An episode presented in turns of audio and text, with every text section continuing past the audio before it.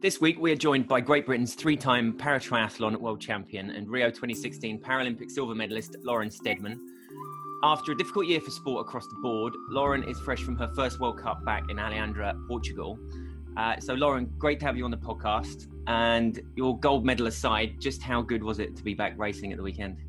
Well, firstly, thank you for having me. It's great to be on here and chatting to you. Um, the weekend, well, I had no expectations after what's been the craziest year in the world.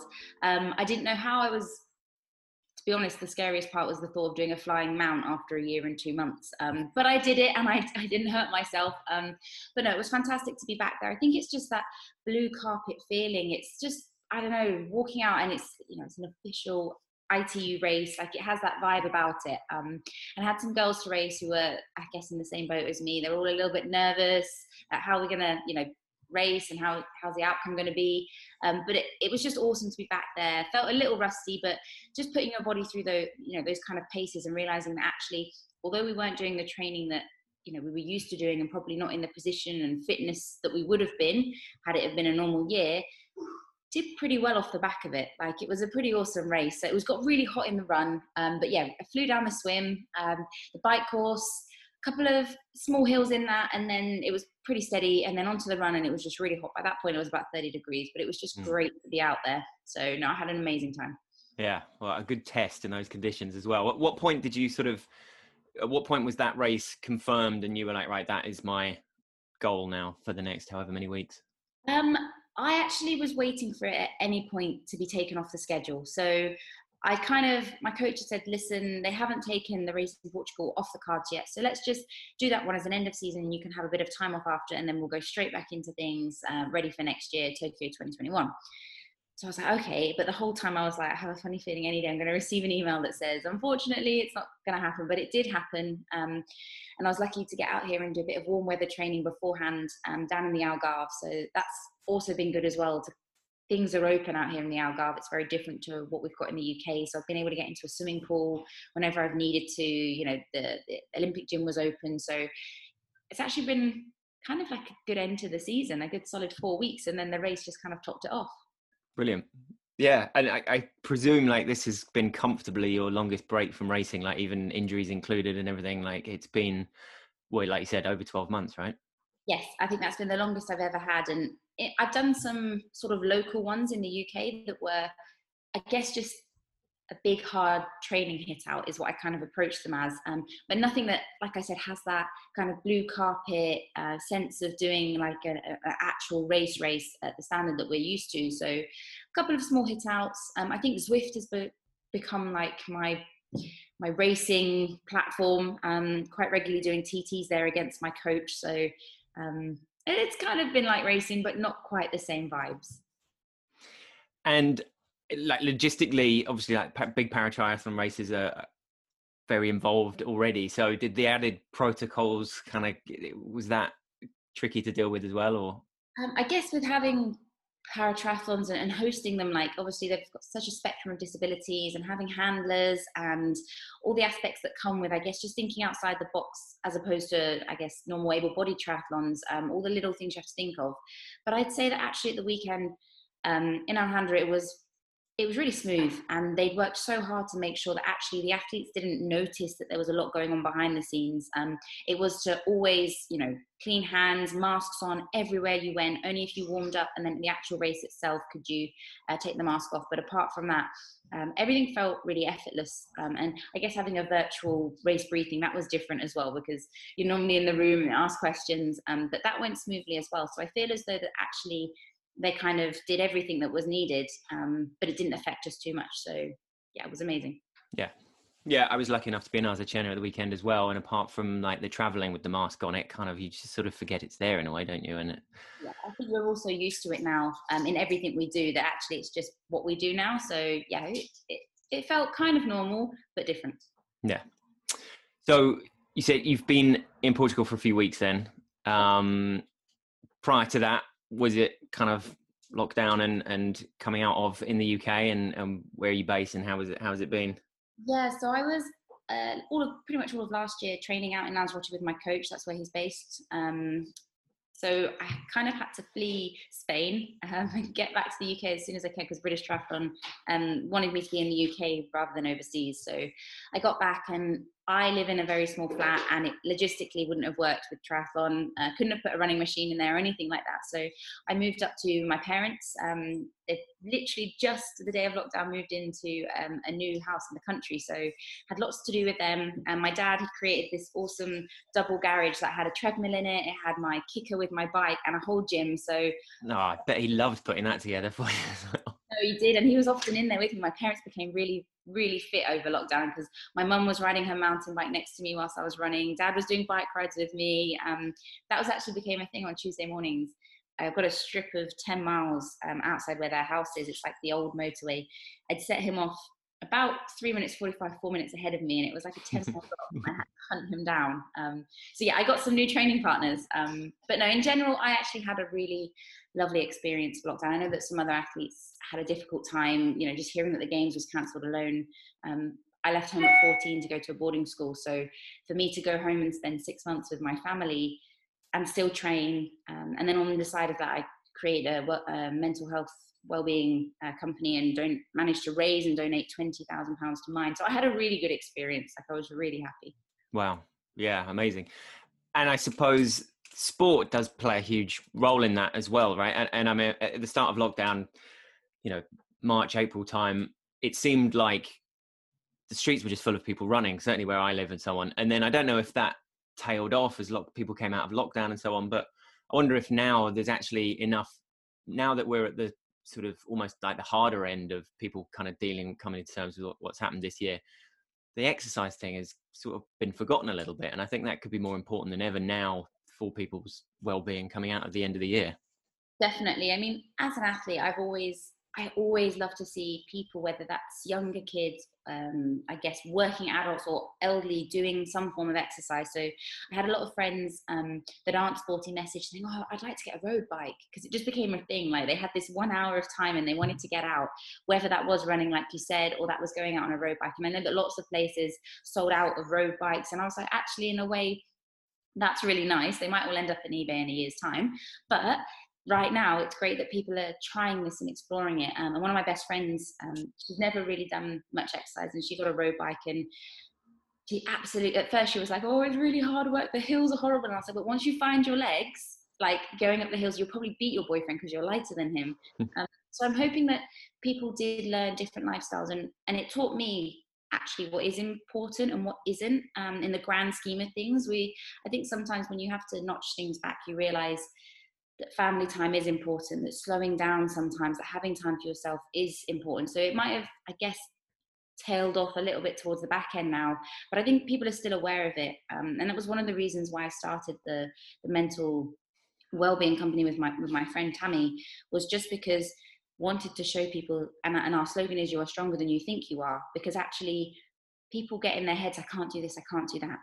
But you actually can, and it's just a sense of belief. So if going out and learning to run a five K was your thing in lockdown, you know, that's absolutely fantastic. Well done you. You might not continue it just yet, but you will pick it up at some point. Yeah. Was this company born out of what's happened this year, or was it something that you were already working on? Um, we were already working on it, and I guess it was kind of a post...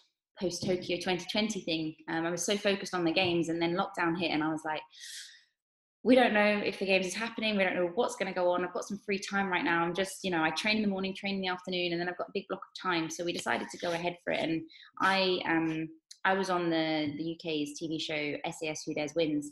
And I was on there with a, a bunch of other celebrity recruits. And I kind of spoke to everyone and said, listen, we've just been through the, like the worst week, nine days of our lives, that we know we needed to be strong. We were resilient. We found a way to do things even when we thought we couldn't.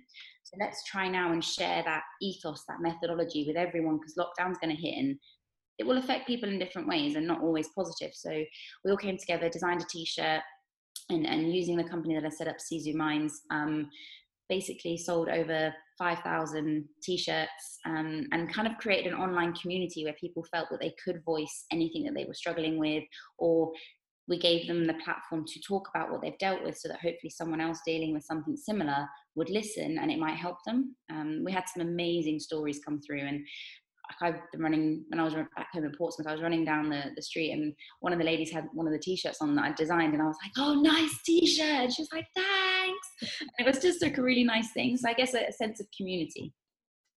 Is it something that you have yourself kind of struggled with? You've obviously, you've put yourself in some incredibly difficult positions. I was going to come to the T V shows later, but I mean, you were obviously on Strictly a few years ago, and then this S A S thing, um, both of which, for very different reasons, are putting you through a, a huge amount of sort of physical and emotional turmoil in a way. Um, is that, that's obviously something that attracted you to the offer of doing it in the first place? Uh, I think so. I think um, it's very easy sometimes to get hooked up in what you can and can't do, what scares you, what doesn't scare you. Um, being in the world of sport, you're always constantly on that start line, and you're in a sense of the unknown, and how you deal with that sometimes dictates how well your race goes. So I guess after being an athlete for sort of sixteen years, kind of learned a sense of control on that. Um, but I'm always looking for ways in which to, I guess, help others or guide others. And I've had a lot of people that have said, how do I just go and do things? And I don't know if that's because I was born with one arm. Um, I've got this kind of can-do, go-do attitude. I think it's something my parents installed into me, but I like to make sure that I've tried absolutely everything and exhausted all avenues, um, everything I can do. So when Strictly came along, I guess for Strictly, it was glitter, glamorous, um, fourteen million people. It would have fourteen thousand. Biggest show on T V, right? I mean, that's... and like, I guess my... I'm okay to answer. If you'd have asked my sister before, can Lauren dance with this after your face? Um, and I guess it was just being in a zone that, yeah, was really uncomfortable. I had to take seven months out of training. That was probably the hardest part to deal with, was knowing that my training was going to take a big hit coming off the back of it. Um, not so much putting myself in the uncomfortable zone, but um, my partner, A J, was amazing. And I went on there to, for anybody at home that thinks, I can't do this because of this, or I can't do that. You might not do it the same as everyone else, fine, but you can do it, and there is a way to do it. And that was what we constantly proved on Strictly. And I guess just body confidence, body image. Um, I've always been fine with having one arm, um, and sport definitely helped make me more confident with having one arm. But going on a T V show where my arm was on display to so many people, like at first there was a couple of hesitations. I, was, I felt a bit self-conscious, and A J said, listen, you're going to stand here next to me with your head high. You're going to deliver an amazing dance and put so much courage and confidence into so many people. That is why you're here. And then after that, I didn't even look back. And then on S A S was, again, the polar opposite. It was mud. It was dirt. It was no sleep. It was eating boiled kidney beans. It was it was the grimmest experience of my life. And I looked... How long was it, were you experiencing all that? Uh, we were in there for nine days. Right. And so like after three days, you were kind of like, oh no, what have I done? Um, but again, being an athlete, and all those athletes that may listen to this, it's the mindset. And when it started to hurt, I kind of went into a happy place. Everyone else was looking at me like, this is really hurting. And I'm there like, you want it to hurt, because the more it hurts, the more resilient you become and the better you become. And they're all there like, what a weird mindset to have. And I was like, that's all that I know. Um, so I did, I think I was quite happy to say that I enjoyed S A S more. Um, but again, it just proved to people that what dancing and, and being glamorous and that is one end of the spectrum, but you can also be something else. Um, and it was very, very physical, that one. So I guess I just want to keep showing people that actually there are no limits to what you can do, um, as long as you try hard enough and you believe in yourself. Yeah, absolutely. And, and did either of those, will they have brought something to your racing, do you think? Like, is there anything in Strictly that that would have improved your racing, anything in S A S that would have given you that extra kind of edge, do you think? Or well, I think on um Strictly, I come off the back of it and couldn't even push eighty watts on the bike, so I lost all muscle mass and all my ability to push the pedals on the bike. But your balance was incredible. Well, no, and that was what I got from it, was actually that my my body awareness was much higher and my running had moved on. And I don't know if that's because I was more nimble and agile on my on my feet, on my toes. Um, but yeah, so bad effect on power and muscle, but actually my, my running moved on a lot that year. Um, I think just might have lo- loosened my lower back as well. You know, all the little things that you don't think of that dancing can give you. Uh, core strength was stronger. Um, and then on S A S, uh, it was interesting because I actually did become really lean on there, because you literally, you eat blocks of cheese, boiled eggs, white rice, boiled fish, boiled, it was very, very simple, simple diet. Um, and my coach said to me, listen, you've got the games next year anyway, so be exceptionally careful when you're doing everything. But once I got out and I rang him, um, and I was like, oh, you know, I, I passed the course, I won the show. And he was like, oh yeah, I didn't doubt that. And he went, um, well, really, I was going to use it as a pre-season training anyway. I needed to find a way to toughen you up, and that was just a perfect opportunity. And I was like, well, why didn't you tell me that before I went in? Like, so I guess it was my pre-season just jam-packed into nine days. Yeah, yeah, absolutely. and, and so, yeah, so for Strictly, you were kind of presumably somewhat contractually obliged not to train too much and that as well, or no, that was not? No, I, I could have done the training, um, but the just one time. The one week, well, yes, the one week that I did actually try, because we were dancing eight a.m. till eight p.m. Um, and the one week that I did try to do it, uh, we were doing a lot of lifts, and basically I was tired. And when you do lifts in dancing, the girl still has to, I guess, have a sense of rigidness and hold herself. There was a couple of times that A J nearly dropped me because he's like, you're too heavy, you're so tired from your training that you can't hold yourself, and this is going to hold us back in getting a dance performance. So again, rung the coach and I was like, this is the situation. And his words were, this is a once in a lifetime opportunity, I will get you back when you finish. Mm. And I was like, okay, fair enough. So I committed myself totally to it. And then as soon as I finished the, the live T V show and then the tour around the country, we built back in, and I had to work exceptionally hard for a few months, but I got back to where I needed to be. And was that, were you missing out on actual races then as well, or was it mainly training block?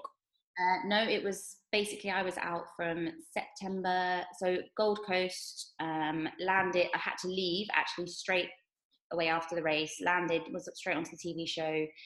Um, I managed to stay in until all the way through to December, got three weeks off there, and then January through till beginning of March, we were on a tour.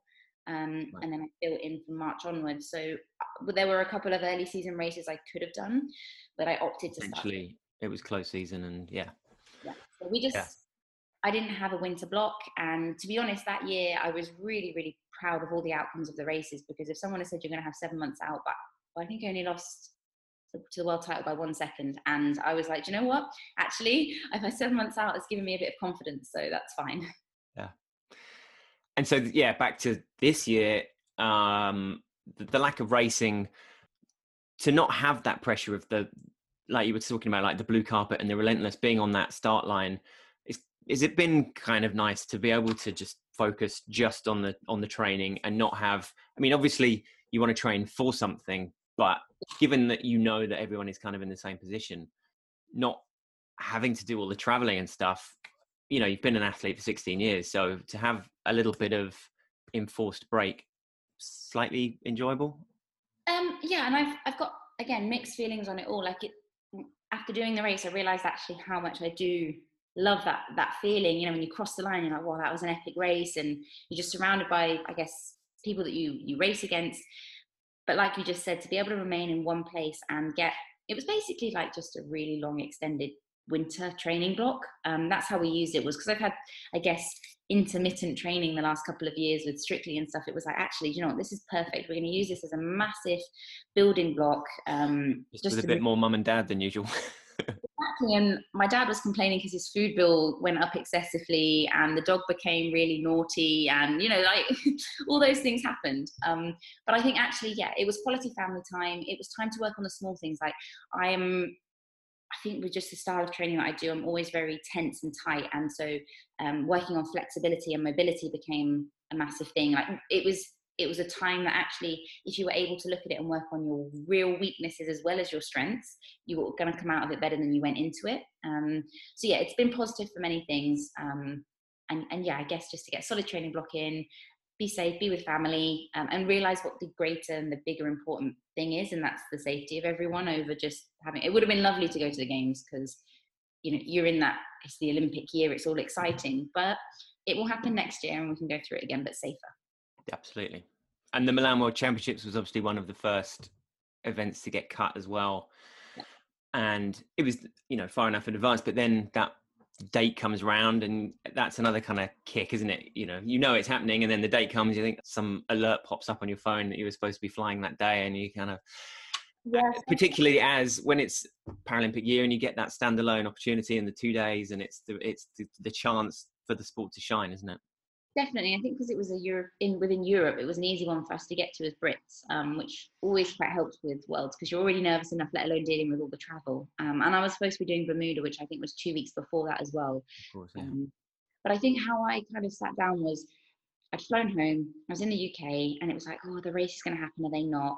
You were only allowed outside for one hour a day, so everything was taking a hit, and it's like, I don't think I'm actually going to be able to race as well as I want to.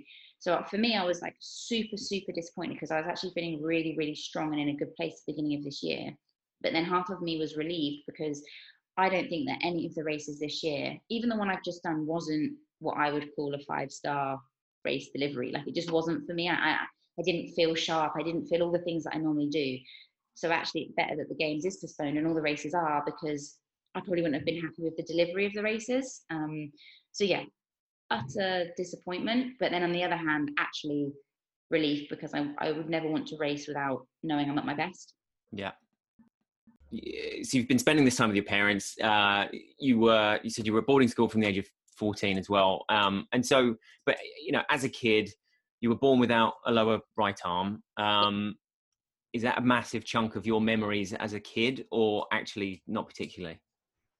I have the fondest memories of my childhood. Um, I have never, I guess, felt as though having one arm has been exceptionally detrimental or limited me in any way. Um, sport, since I've been a little girl, has always been something that I've gone towards. And I don't know if that's because sport has allowed me to feel as though actually I can do anything and that I do fit in. Um, you know, it was it was always hockey, netball, rounders, absolutely loved all team sports at school. You'd always see me there after school trying to probably get away from doing homework, um, but doing all the sports clubs and stuff, and just fell into swimming. Um, I think I was about eleven, um, went through what we have in the U K is like Kellogg's swim levels that you do, and then went to a local little club, and then someone said, oh, did you know they do disability swimming? And I was like, no, I don't know what that is. And then me and my dad went to a competition, and six weeks later I was put onto a world-class development program. So it was all really fast. And if you'd have asked me when I was a youngster, you know, what do you want to be when you're older? I probably would have said vet or an air hostess. Like, they were the cool things to me when I was little. Um, never would I ever dream that I was actually going to, I guess, as of next year, go to four Paralympics. And it, it's just a crazy thing. But I'm, I'm really glad that my life, I guess, took, took that path. Um, and I think the way that my, my attitude is and my personality is is down to my parents. Um, my mum said it was very easy when I was born to, you do with any baby, you want to do everything for the kid, you want to make sure it's okay. But she was like, with you, I had to be very, very tough with myself on you, because otherwise you were always going to rely on everyone else to do things for you. So she was like, I would literally let you exhaust every opportunity put in front of you before I'd go, do you need any help, Lauren? And even then I probably would say, why don't you do it this way first? And then you'd go, oh, I can do it that way, instead of just helping you all the time. And she often says now she thinks that's why I'm so stubborn, um, but I like to say determined. Um, two very different words, Mum. Um, but yeah, I think that's just, yeah, I have really good memories, and I've always been surrounded by solid friends, um, and fellow um, teammate Claire Cashmore, um, I'm pretty sure everyone will know her. She, we actually went to school together, so when I went to the boarding school, she was still there. Right. Um, and until the age of fourteen, I used to always wear a prosthesis. Um, I guess coming from a state school and somewhere where, you know, different doesn't always fit in. Um, I went to this boarding school, and Claire was kind of like, um, listen, it was really weird. She was like, people love stumps. And I was a bit like, uh, what? And she was like, yeah, you don't need to wear your arm here. Like, you know, that people, you're a swimmer, we love you. Da-da. And then kind of from that point onwards, slowly, slowly, I stopped wearing my arm. Um, so yeah, big shout out to Claire for that. Um, she was like, yeah, she just kind of gave me the, I guess the, the empowerment or the, the belief that actually, you know, I, I can go around without an arm on, and, and acceptance. Um, and that was kind of the start of everything. Um, so yeah, it's it's been an interesting journey, but I wouldn't change anything. Stupid question possibly, but um, were you wearing a prosthesis for, for playing certain sports as well? Or so my like mum hockey or, or no? Yes, yeah, so my mum put me in the prosthesis when I was about six months old because of balance and development of the shoulders. She wanted to make sure that this arm had enough weight, because otherwise you can see some people when they have one arm it's like this because this arm's heavier. So I'm pretty level, and I think it's because I, for most of my development years, I wore a weighted prosthesis, um, which I'm really grateful for. Thanks, Mum. Um, and then I think in netball I used to wear one. Uh, hockey, I, I was keeper, goalkeeper in hockey. Um, so obviously, like, you stand there and you do it. And then rounders, I would have worn one as well. Yeah, I don't think I did when I was doing the athletics or swimming, obviously. Um, but yeah, and now if, if I was going to back to do all those sports, I probably wouldn't wear the arm. Um, but yeah, that's good. And then, so like you said, you're twenty-seven. You're twenty-seven now, right? I think so. Yeah. Will you be and like to be approaching your fourth Olympics, and you're still only twenty-seven is, is pretty amazing. Obviously, uh, as a para triathlete, that wouldn't have been the case. You wouldn't have had your first Paralympics at the age of fifteen. No. Um, was so for starters, was kind of as you went to boarding school at the age of fourteen, was the Beijing two thousand eight your first Olymp- Paralympics already on the cards then? Did that feed into the decision at all? Was it like, right, go to the school, focus on swimming? And yeah, so I had, um, I went to this school in the September, and the following September would have been the Paralympics in Beijing. I, I get, well, no, to qualify for, I can remember it because probably it was the first time, to qualify for the one hundred meters freestyle, I had to hit one minute seven seconds and seventeen, and my P B when I went to this boarding school was one minute sixteen. So there was a massive drop off there, and my parents knew that perhaps it wasn't for this games that I would be targeting, it would be what would have been London. Mm. London that's on Beijing, yeah, then London. Um, so we had that in mind, but there was always the chance, and I went from doing fifteen thousand meters a week of swimming to fifty-five thousand meters, and trust me, dumped in the deep end, like every morning, every evening, got Saturday afternoon, Sundays off, and I'd probably be in a coma for those kind of bits of the weekend. Um, and it trained really, really hard, got round to the qualifiers, and I believe that I went a one oh six eighty-six in the heats, and that got me under the qualifying time. Um, hadn't expected it, felt absolutely amazing, and I believe that time had like posted me within like the top six in the world, and I was only fifteen. It was like a bit surreal.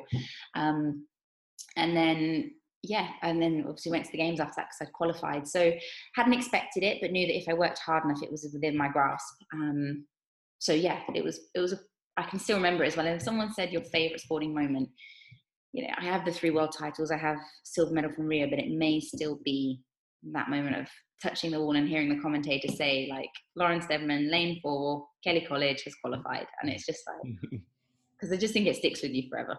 For sure.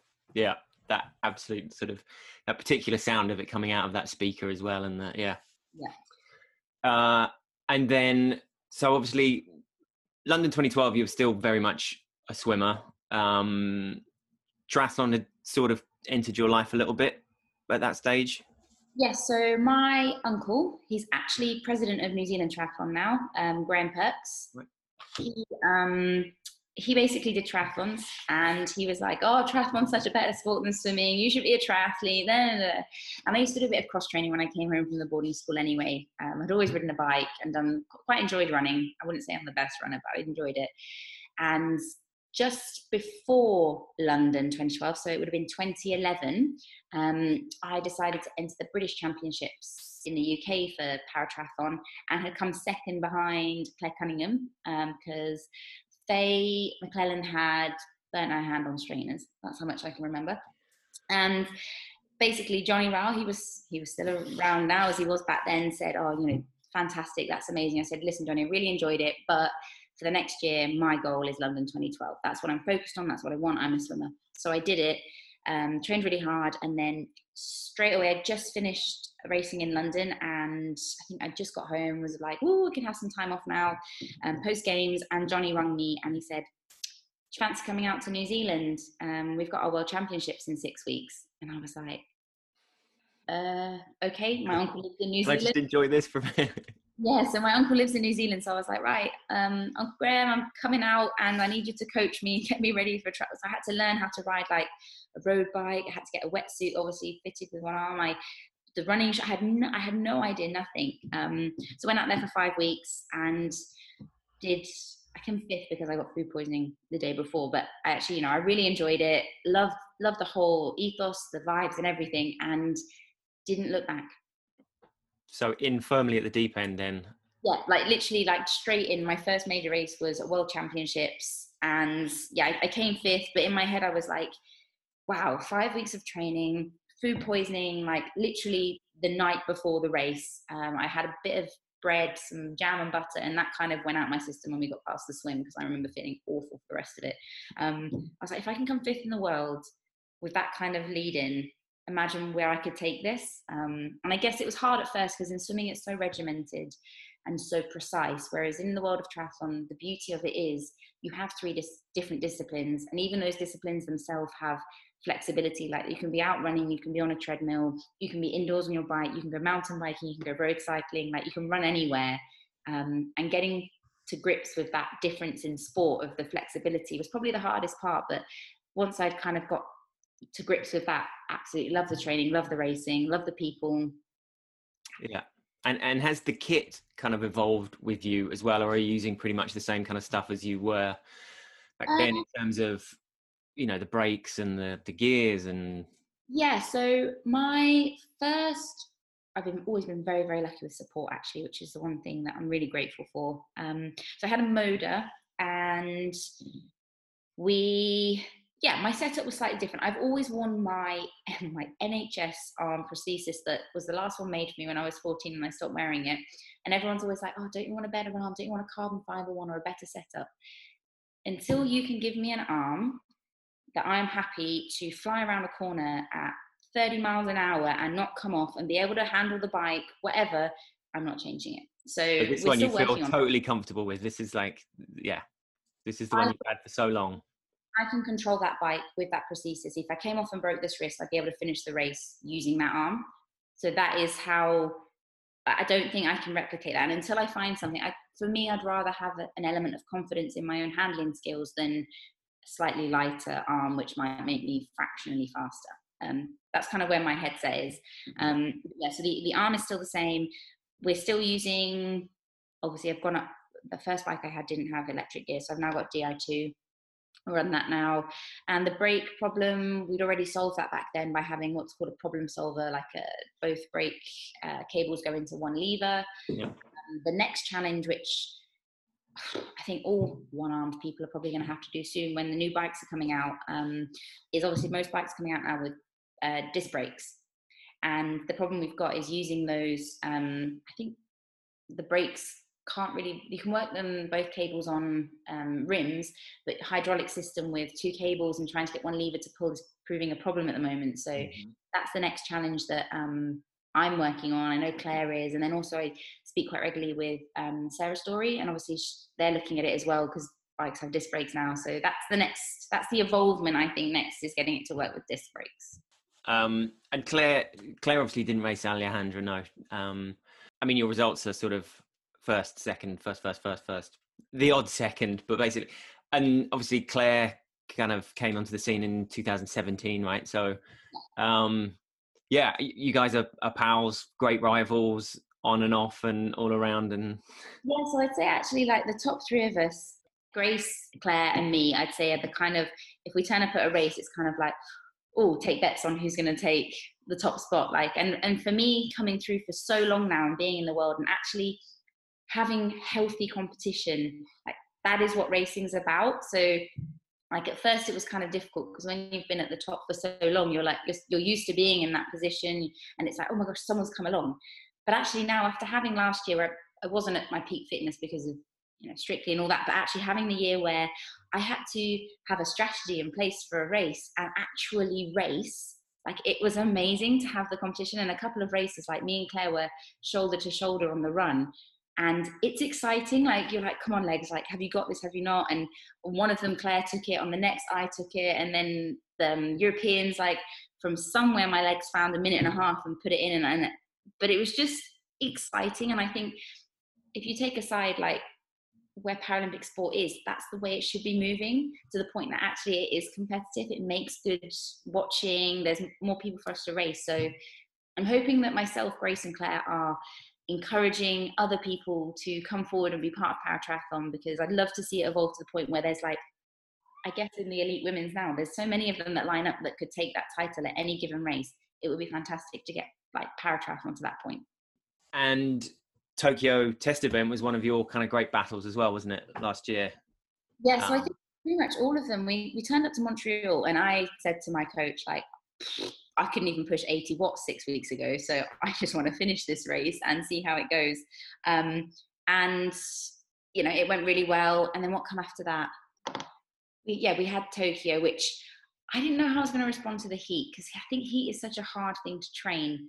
Um, you, you just don't know how your body's going to react, and how you think you will react, you can have a totally opposite effect. So I was fully aware of that. And we, then we turned into a duathlon, and I wouldn't really say that running is my strength. So I was like, oh gosh, how's this going to go as well? So I, I really did just go in going, do you know what? I've got my lucky pineapple socks on. Let's just, just, just give this a good go. Um, and got out onto the run, and I'd actually had a niggle three weeks before Tokyo, which had stopped me running for three weeks. Um, and I shouted to my coach, I can feel the niggle coming on. And he was like, just, just ease up, just go round, you know, just that's the more important thing, injury prevention. Um, and then I just, it kind of went away, and I, I found my legs just sort of started to come back, and I just pulled away. Um, so yeah, I think my, my wins were shocks actually to me. Um, I might have looked like, oh, like I was in control, but I think I was actually running like, what is going on here? Um, but no, it was great to just get the experience of that. Um, and then two weeks later, I think I didn't fully recover from Tokyo and the heat properly. Um, so at Worlds, we ran shoulder to shoulder again. Um, and I guess I've never been in those sorts of positions. So I was told off afterwards for always taking the wind at the front, and I should have let Claire take, and I didn't even know that was a thing. I knew it on the bike, but I didn't know it on the run. So I was like, actually, good point. Um, but yeah, got pipped at the post there.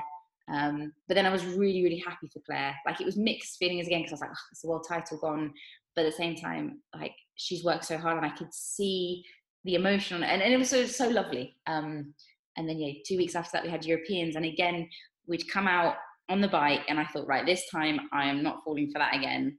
Um, so my coach just gave me that sort of look on the sideline, and I was like, okay, right. So like, I put a stint in, and my fellow teammate Andy Lewis was there, and he encouraged me the whole way. Um, so no, it was it was a fantastic race. Like, I loved it. Yeah, and good memories. Presumably, the two of you will be kind of tra- much of your Tokyo build-up will be spent together as well, will it? I think so. Um, I'm unsure as to what races are there at the moment, and I don't really know. For example, you said about Grace being in Alhandra. She actually asked a race and got put on the waiting list. So I don't know how they're quite going to work, how they do the start list in Para Triathlon next year, um, and what events are available. So I'd like to think that probably most races next year, me and Claire will be racing each other. Um, but I'm unsure how Claire might want to race her season. Um, I think my coach, he's up for doing as many races as possible, um, just because we've not had them this year. So she might be the same, or she might be different. When you took up Para Triathlon, it was already by then in, you knew that it was going to be in Rio twenty sixteen, right? Ah, when did that, I thought that had, decision had come in sort of. After I'd started, it right. Then got told. So I went in not knowing if I was ever going to be a Paralympian again, um, but knew that I loved the sport enough, and that actually, you know, World Championships is still a pretty high level to get to. Um, but then when it got made into a Paralympics, I was like, oh, this is fantastic. So I didn't know. But then when I found out, I was really shocked. Yeah, so that that Copacabana, like that, that the swim was obviously kind of, just for the listeners, like the, the silver, I don't want to have to make you go through this again, but there was uh, there was a certain issue with the swim. Was that part of the whole that we that we talked about, like the whole logistical kind of craziness of of, of a big race like that, and, and sort of yeah. so many things to think about? Or so I think you. You literally cover all aspects in your head. And I was favourite to take the gold, which I think, unless you've been in that position, it's a really, really difficult thing to deal with. Everyone is looking at you, and there's expectations that go through the roof. And I, I can remember looking at myself in the bathroom mirror of the hotel going, Lauren, you never have to do a race again. You don't, I will never put you through this again. I got myself into such a state, so it probably didn't help. Um, but then also what didn't help was, I'm the sort of person that, because I'm a swimming background, I love to do the swim recce's. Like, I know courses inside out, and we didn't do the swim recce's because of the water pollution. They didn't want, you know, us to get ill. We just went to the top of our hotel and looked at what it could be, um, which I guess fine. And then when I was actually in the race, um, I can remember getting to the first buoy, looking up and seeing the furthest orange one, but I didn't see the yellow one to my right. Um, and that is where I went wrong. I went straight for one that I shouldn't have, um, and everyone else went on the right course. So when I looked across, I could see everyone on the right course, and he was like, you need to go back twenty-five meters to that boy and then back. And I was like, and I, at that point, I pretty much knew in my head, you, because Grace is a phenomenal runner. So it was always my swim versus her run. So I was like, well, you've pretty much just handed someone the gold medal. Um, but in my head, and that's the moment that I learned something, I didn't give up. I just went, oh, whoops, okay, right, turn back. And by the end of the swim, I'd caught everyone up and I was back into second position just behind Grace. Um, but, you know, thirty-six degrees in a wetsuit. I, at that, I, I'd fried myself. Um, but yeah, did a, a quick transition, got out onto the bike. But it was kind of a, I guess if you're out of sight, out of mind, but at this point, Grace was with me. So she knew that if she stayed within sort of twenty seconds of me, that she could outrun me. So she just, every time I accelerated, she was with me. Every time I slowed up, she was, she just stayed there, which was, for her, Grace, great racing tactics. Um, but it got onto the run and I, I, I didn't have anything. It all gone on the swim trying to catch up. So it was a really tough moment crossing the line. Um, and obviously out there, we at that point, we didn't have any coverage of the race out on the water. So no one really knew. They were all a bit like, what has gone wrong? Um, and then Grace sort of come along and she was like, Lauren swam the wrong way. And I was like, yeah, I did. um, so yeah, it was, it was tough. It was really hard. And actually I had another big chunk of time out after Rio because it was really hard for me to, I was really resentful towards sport. I could just, it really, really upset me. And I, yeah, I just didn't touch my training, didn't go anywhere near my bike. Um, and then my coach now, Robin, come to me and he was like, listen, you have unfinished business and you are a phenomenal athlete and it's, you've not finished what you started yet. So come on, let's sort this out. Um, and so I came back. Um, but yeah, I was, I was in a, yeah, not a good headspace post that. Really? Yeah. And compounded, no doubt, like, you know, you want to be coming out of a Rio Paralympics sort of with a silver and just being yeah, great about the experience, let alone the performance, right? And if it's yeah. constantly just there in the well, that, that was the other thing was my mum was like, listen, if I'd have told you when you were little you're going to have a silver medal from the Paralympics, that is amazing. And I was like, yes, but it's just, I guess it's your own personal expectations, isn't it, and what you know you can deliver. And it wasn't as though I wasn't ready to take the gold or that I wasn't at peak fitness. Some, something else had got logistically had got in the way, and that's where I probably felt a bit like I'd not done myself justice. Um, so since then I have always swum every swim recce and I've never swum the wrong way since. And and obviously, you know, that that will have all stood you in good stead for, for Tokyo, and Tokyo will be another step up for the sport in general. And you've over the last will will be ten years, you know, that that sort of trajectory of the sport, you must have, I mean, you've been right in the thick of this incredible period of time for, for para triathlon, the progression into W P S, into more World Cups, all of that, and, and better coverage on T V. It must have been amazing to have been at the front line of all of that. Yeah, it's been, it's actually been really beautiful to be part, two things, I guess, part of a sport that actually, yes, we are elites, we race at elite level, but triathlon has the beauty of being an option for anybody. So you can be, I don't know, eight or nine years old, and they make road bikes now for the eight or nine year olds, and you are open water swimming with your parents because they do triathlon. You can be someone that's actually in the corporate world and needs a, an outlet to get rid of all the stress, and there are triathlon clubs out there for you. You can be an, an older person. Like if you see some of the people that actually compete at some of the age group races, I don't know how, how they're still racing it, but it's so amazing to see. So anybody, any age, and you can do it anywhere. That for me, to see people getting involved in a sport that's so welcoming as well. Um, like I've never seen a hostile triathlete. It's like, oh, you do cycling, come along with me. Like it's amazing um, to be part of it. But then to see it at the next level, encourage lots of people with disabilities. It's not an easy one to overcome. You've got three different disciplines. Like if you've got a disability, like one of those might be hard. And I think a turning moment for me was um, two years ago, perhaps at a European race, there was a young lad that was a quadruple amputee. So no hands below the elbows and no legs, kind of like no ankles or lower leg. And I was like, and this guy had a normal bike. He had a normal bike and he would push forward on the, the bars to brake. He would hit underneath to sort of change gear. And I was like, wow, look, look at the confidence and the courage that we're giving to people with, that is a pretty severe disability, to then go out and do a running race. Like it was inspiring me the whole time. So as like, I guess, a para triathlon movement, I think when people watch a para triathlon, you know, even people that are close to know me that come to watch me race, if it's in the U K, they'll watch, like, I guess, Dave and uh, Alison, our blind athletes, and Melissa, put their trust in someone to guide them on a bike that's flying around on a tandem. They'll then they're running around corners and they can't quite see where they're going. You've got Joe, who lost both of his legs um, in Afghan, and it's like he's just absolute powerhouse. And I think it's people watch and it's inspiring, and you take away any excuses that you might have. So to see more involvement in para triathlon, and then to see us, I guess, be integrated within the the able-bodied kind of race schedule, it's amazing to be part of something that's only going to go in, in a better direction, and hopefully get more more people encouraged to do triathlon as a whole, but also more para triathletes. Um, and I'd like to think that perhaps in the future you'd see a para triathlon event at every single triathlon that we have. I know next year Leeds is going to host a para triathlon as well, home one for me, which is great. It hasn't been in Leeds a para triathlon for the last kind of two, three years. So again, a step in the right direction.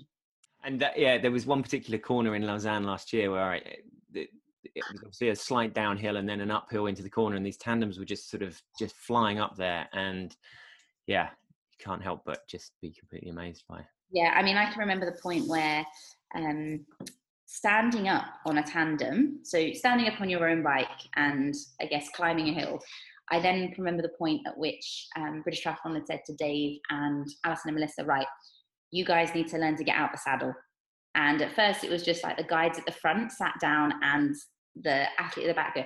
Now when I watch them go up hills and they are simultaneously climbing on a tandem, just even that in itself is an absolute skill. Like, just to spend time with, I guess, with other disabilities, it, it inspires me. Like, it just, yeah. I guess for, for like the guys that are P T, P T S, like ones and, and twos, like relying on other people and handlers and, yeah, I mean, what I probably would like to see actually is um, the stories of all of the para triathletes and where they've come from, because some of our guys, and I'm, I, I wouldn't even know across other countries because of language barriers, but actually, was their disability from birth? Was it what their story is? Because some of our guys have phenomenal stories that nobody actually, you see them race, that's cool, but you don't know what it took to get there. Sometimes, even if you have to tell your story one time, ten times, a hundred times, for that one person that hasn't heard it, if you change their life or you install something in them that they didn't have before, um, and that's one of the reasons why I say there's not very many of us. There's probably still quite a few kids that are born with uh, an arm missing, um, similar to me or not. And just that one child, if you install a sense of, like on Strictly, and um, one lady sent me a picture, his name was Bailey, and he was like, I'm dancing and I'm like Lauren, and he had an arm missing. And I was just like, if I've just given that little boy confidence to do what he wants, that is fine. Um, and the, the most beautiful one that came from S A S was a lady, because of COVID uh, in the U K, people, you have to go to all your pregnancy tests and stuff on your own. Most of my friends at the moment are all having babies. That's how I know this. um, I'm still there riding my bike, but that is fine. Um, but basically she's gone for her scan, and the The doctor said to her, you're having a little girl missing her lower right arm. And her husband wasn't there, so she had to go home and tell him. And they basically, they've got three children already, and they were just, they didn't know what to think. They were lost because they'd never been in this situation. They didn't know how they were going to deal with it. And she said, we were watching T V on a Monday night, and there's you bossing it on S A S, doing what you want, how you want, running down a cliff face. Um, so she got into contact with me and just said, you know, she doesn't know how she's feeling right now or any of this, but she's reached out to me because she's seen me on T V. And I said to her, listen, I know what it's like to live life having one hand, and I can tell you that your kid will be fine. She'll do everything. There's not nothing she can't do, but you should speak to my mum, because my mum's the one that obviously carried a baby. And so they had a long one hour conversation. And since then, um, the baby's been born. It's beautiful. She's healthy. She's loved. Um, but it's small things like that. And I think just, There, there'll be, if we use Joe again as an example, um, there will be another mother out there that their son's going to come home from fighting a war with his legs missing. And Joe's story just installs confidence and belief that actually there's more to life than having all limbs. And, you know, it's a different way of life, but it's still an awesome way of life. And your success is testament entirely to your parents as well, isn't it? And that must be incredibly gratifying for them, particularly over something like lockdown. It's like, daughter's coming back, and everything that she has is in some way trace backable. You know, there's so many variables and reasons that things could have worked out very differently, but through a combination of their right decisions and your toughness that came out of that, it's all... Yeah, we're going to make my dad's head very big now, so yeah. Just knocked it on the head. And then just, so just to close, I mean, that, that it's been a, a brilliant um, tour of, of your life for the last twenty-seven years almost. But, um, you know, in in terms of this year and, and generally just outside of racing, what, you know, what do you, what do you do to relax? Are there other sports that you, you know, w- watching the blooming All Blacks against the Wallabies and there's seventy thousand people in that stadium and you're like, wow, yes, sport as it should be. Think, you know, what, what sort of pushes your buttons? Um, you know, I think I just like to see the world safely get back to where it was. There are some things that I don't think need to return because I think actually, um, I'll be all on, I watched David Attenborough's thing the other day on the planet and how actually us slowing down is probably going to save our planet, because if we don't, um, there's going to be no planet. So half of me thinks that some things should remain. Um, I think that generally an awareness of hygiene has been a fantastic one just to install back into us. But I do miss, I'm a very social person. I'm a very family and friends oriented person. I miss the social aspect of things. I miss, I guess, exploring. I've missed seeing the world this year. There were a couple of places on the race calendar that, you know, would have been different ones to pin on the map. Um, so yeah, it will be great next year to think that, you know, we'll have perhaps got a vaccine, we'll be in a better position than we are now, that the games can happen and that we can have spectators. And I couldn't imagine going to a Paralympics or the Olympics for that matter, and there's no spectators, there's no atmosphere, there's no vibes. Um, the one reason that probably I would say Rio was the best race I've ever done in para triathlon was because we do five K laps, but everyone on Copacabana came out and there wasn't a break in the barrier in Sweden. And for us in para triathlon, that made such an amazing atmosphere. And no matter, even though I had a G B E strapped on my butt, yeah, go G B E, it didn't matter what country they were. And the thought of going to Tokyo next year with no one watching, oh. like it would just be traumatic. So I think I'd love to see that, that actually people can come to watch us, and that, you know, but only if, if we're safe, obviously. Um, and if not, then we will race just because hopefully everyone that's watching at home would have entertainment on T V, but we'll see. And in terms of, like, you know, when you're wanting to just forget training and racing in COVID worlds for a few hours, what's what's your kind of go-to? Um, so at the moment I'm sat in Portugal and I've got until next Tuesday off, so every day I wake up and I'm like, oh, should we go for a swim today? We're bike riding. I'm like, no, this is your only time off until the the games next year, so enjoy it. Um so I've been beach walks. um I'm actually launching another round of clothing to raise, if I can get anywhere near the twenty thousand that we raised um last March for Mind, I'd like to raise a similar amount for the charity Action for Children. Um we're releasing Christmas jumpers, which we're working really hard on. So right now I'm sat down on the computer going through the uh, the S K U codes and all the images and finding endorsers to wear these t-shirts. So that's my current um my job this week. Um, are we talking classic Christmas jumper, you know, the... No, we're not talking bright, bubbly, cheesy. I'm going along the same vibes of you're stronger than you think, uh, keeping a geometrical theme. And this Christmas jumper is to remind everyone that they are strong, that they unity, and that actually Christmas is a time for coming together, sharing gifts, sharing love. We might not be able to come together this year, so I want to create like an online community. Um, but no, these Christmas jumpers are a tad different. So when you see them up and running, um, please um, let me know what you think. For sure. Yeah, it's going to be a very important Christmas, isn't it, for a lot of reasons. Yeah, I think so. Yeah. Well, it's been lovely talking to you, Lauren. Thank you very much for your time. Thank you for having me. And uh, good luck with the, the rest of the year and coming back to Portugal and, and so on. Thank you very much. Fantastic to hear from Lauren Steadman over in Portugal, and she of course features in some of the amazing action from the likes of the Tokyo Test event and Lausanne Grand Final, available to watch on triathlon live dot t v. We'll be back with another episode in two weeks when we look back over the brilliant career of New Zealand's Ryan Sissons. Thanks for listening.